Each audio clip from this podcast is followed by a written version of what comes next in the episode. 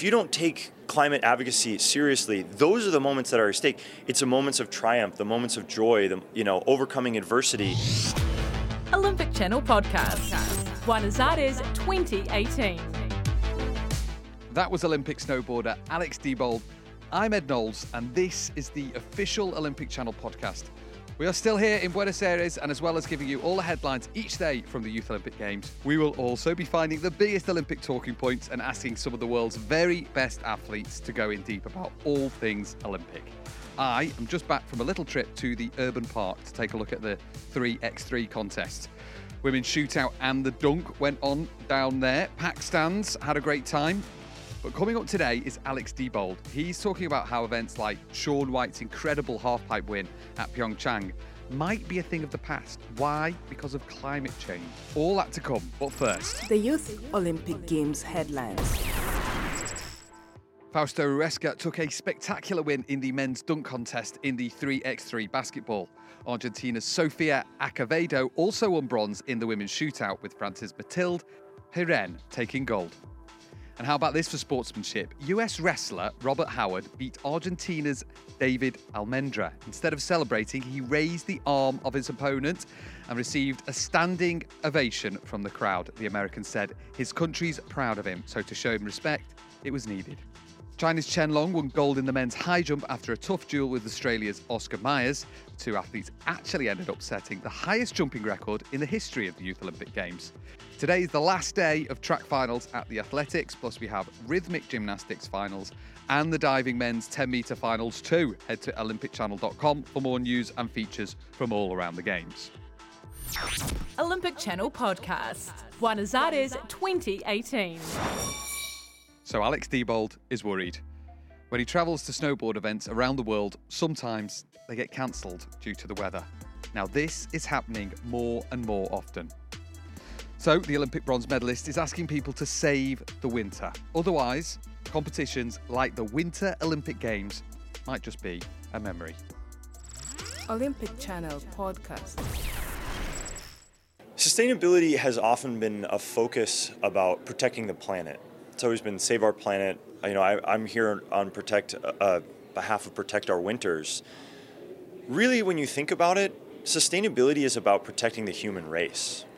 Um, I think that as temperatures start to rise and weather starts to change, and you know some of these food sources tend to struggle, um, we have to focus on how is that going to affect humankind and our quality of life and our way forward. And I think that being here at the forum has been uh, a great shift in focus about how the the International Olympic Committee has added sustainability as one of the three pillars as part of the Agenda 2020. I think that using sport, something that people are very passionate about, to shift the focus on how you can change your daily life and make sustainability a part of the way you live is uh, a really powerful tool about you know bringing a couple things together.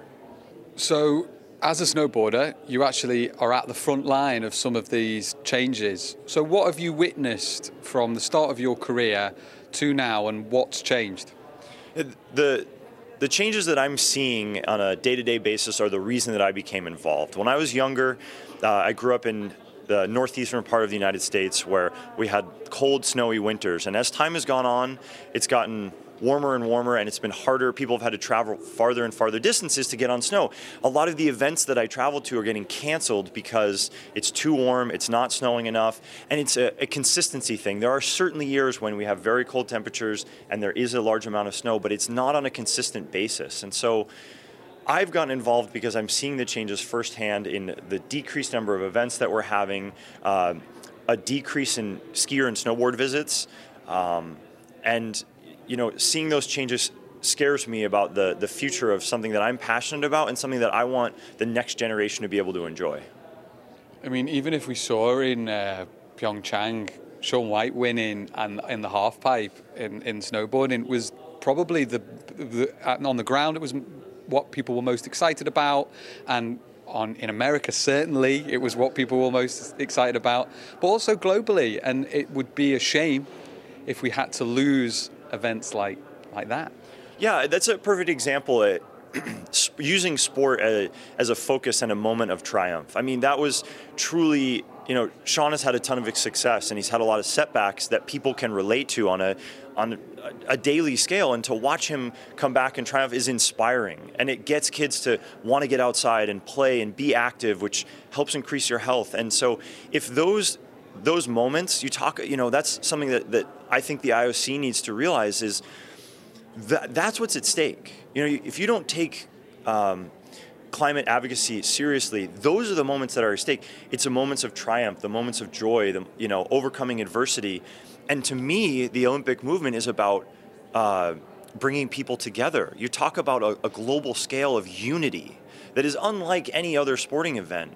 That's what's at stake because if there's too much pollution for people to people to compete outside. If it's too warm for venues to not be, you know, have the possibility existing, those are the moments that are are, are at stake. And I think that that's why, uh, for me, sustainability is so important.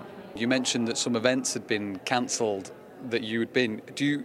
What were the events? Can you just go through exactly what you know? What type of events have been cancelled this year, and what parts of the world, and stuff like that? Yeah, if, on a specific basis. Um, last season in the run up to the Pyeongchang Games in 2018.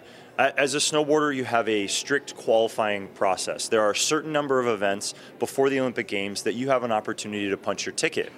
And in the run up to that, we had uh, an event in Cervinia, Italy, a, a, high glacier in the Alps that uh, was about five or six days away from being canceled. And they had to make some pretty extreme changes to our setup to be able to make the event go off. And to give people an analogy, that would be like, uh, getting ready to the, the playoffs to go to, um, you know, uh, the, the World World Cup in soccer. Uh, if they had to change the field size because they couldn't uh, facilitate a soccer match in it, uh, in what they needed, and so that's what we were dealing with on a first-hand basis. Like I had been training for years, and they were rapidly trying to make last-minute changes to, to get our event off. Uh, we then went after that to a, a new region of the world for us, which was in Turkey again, it was same way. It was literally days away, and they they had to use uh, shipping containers, like the big metal grates. They had to bury those under the snow and pile snow on top of it because it wasn't cold enough for them to produce enough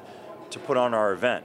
And uh, if you if you were to relate that to another sport that maybe takes place indoors or somewhere else, it, you can see that it's it's terrifying. Like the fact that we almost weren't able to get those events off the ground could have hindered the qualifying process. And you know if it's happening on that smaller level when you get to the olympics and you get to that global scale once it starts to warm up enough it, it really it you, know, you start to understand the challenges.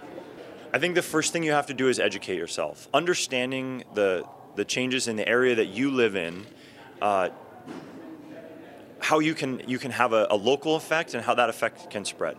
So the first and, and, most important part is education, and secondly is getting involved. And in the United States, for us right now, that means voting.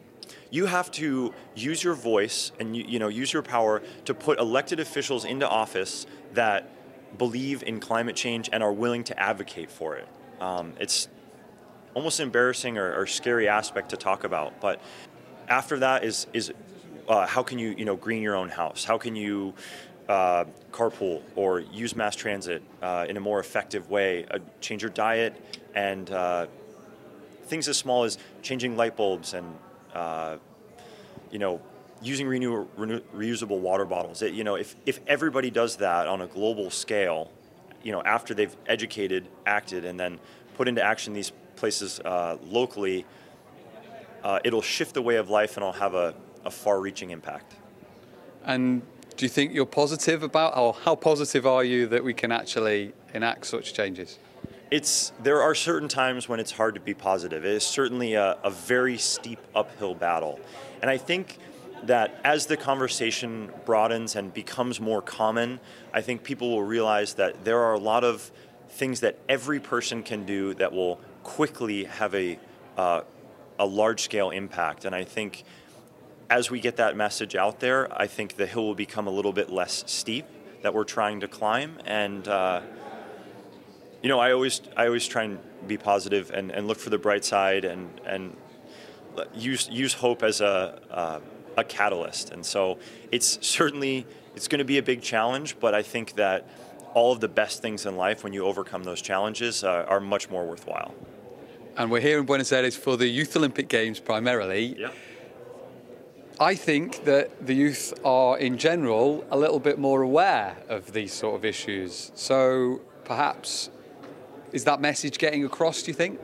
Uh, for us, it, mobilizing the youth and, and connecting with the youth has been uh, one of our main focuses because really it's them that it's going to affect. You know, like when you, you think about a lot of the older generation, they're not going to be around in 50 years to worry about, you know, a two, centi- uh, two degree centigrade uh, temperature increase. And so if we can start them young, if we can start uh, having them understand how to change their life when they're really young, it will, it will sort of be ingrained in their way of life. And so being here for the youth games and, and seeing the youth and seeing uh, their optimism and uh, you know passion for the for sports and using that as our catalyst uh, that that's inspiring and so so getting the youth mobilized and, and active is is definitely the most important Excellent. Thank you very much, Alex. All good.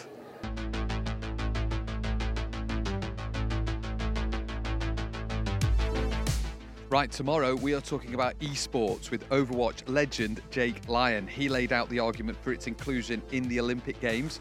Whatever your thoughts, it's certainly worth listening to Jake, who is super engaged, clever, and worth taking in his viewpoint for sure. An athlete to look out for today is definitely Taza Kamanga of Denmark. He started his athletic career less than a year ago. In August this year, he ran 20.99 seconds in the 200 metres, which makes him the fastest in Europe. Well worth tuning in for. The Athletics is one of the many things we have streaming at olympicchannel.com. It's also the place to get your highlights, catch up a little bit, watch live, do whatever you want. Download it on your phone, maybe, get the app. Up to you. We are into the final stretch of the Youth Olympic Games, so make sure if you haven't already to go and check out our YOG Daily. It's a daily live show on Facebook and Twitter with Ashley Tullock. Lots of fun things happening in the next few days on that show. Keep your eyes on that one. I will be here in Buenos Aires until the very end. So, subscribe on iTunes or wherever you get your podcasts. Leave us a nice little review. That's it for now. Thank you very much. See you later. Think like an Olympian.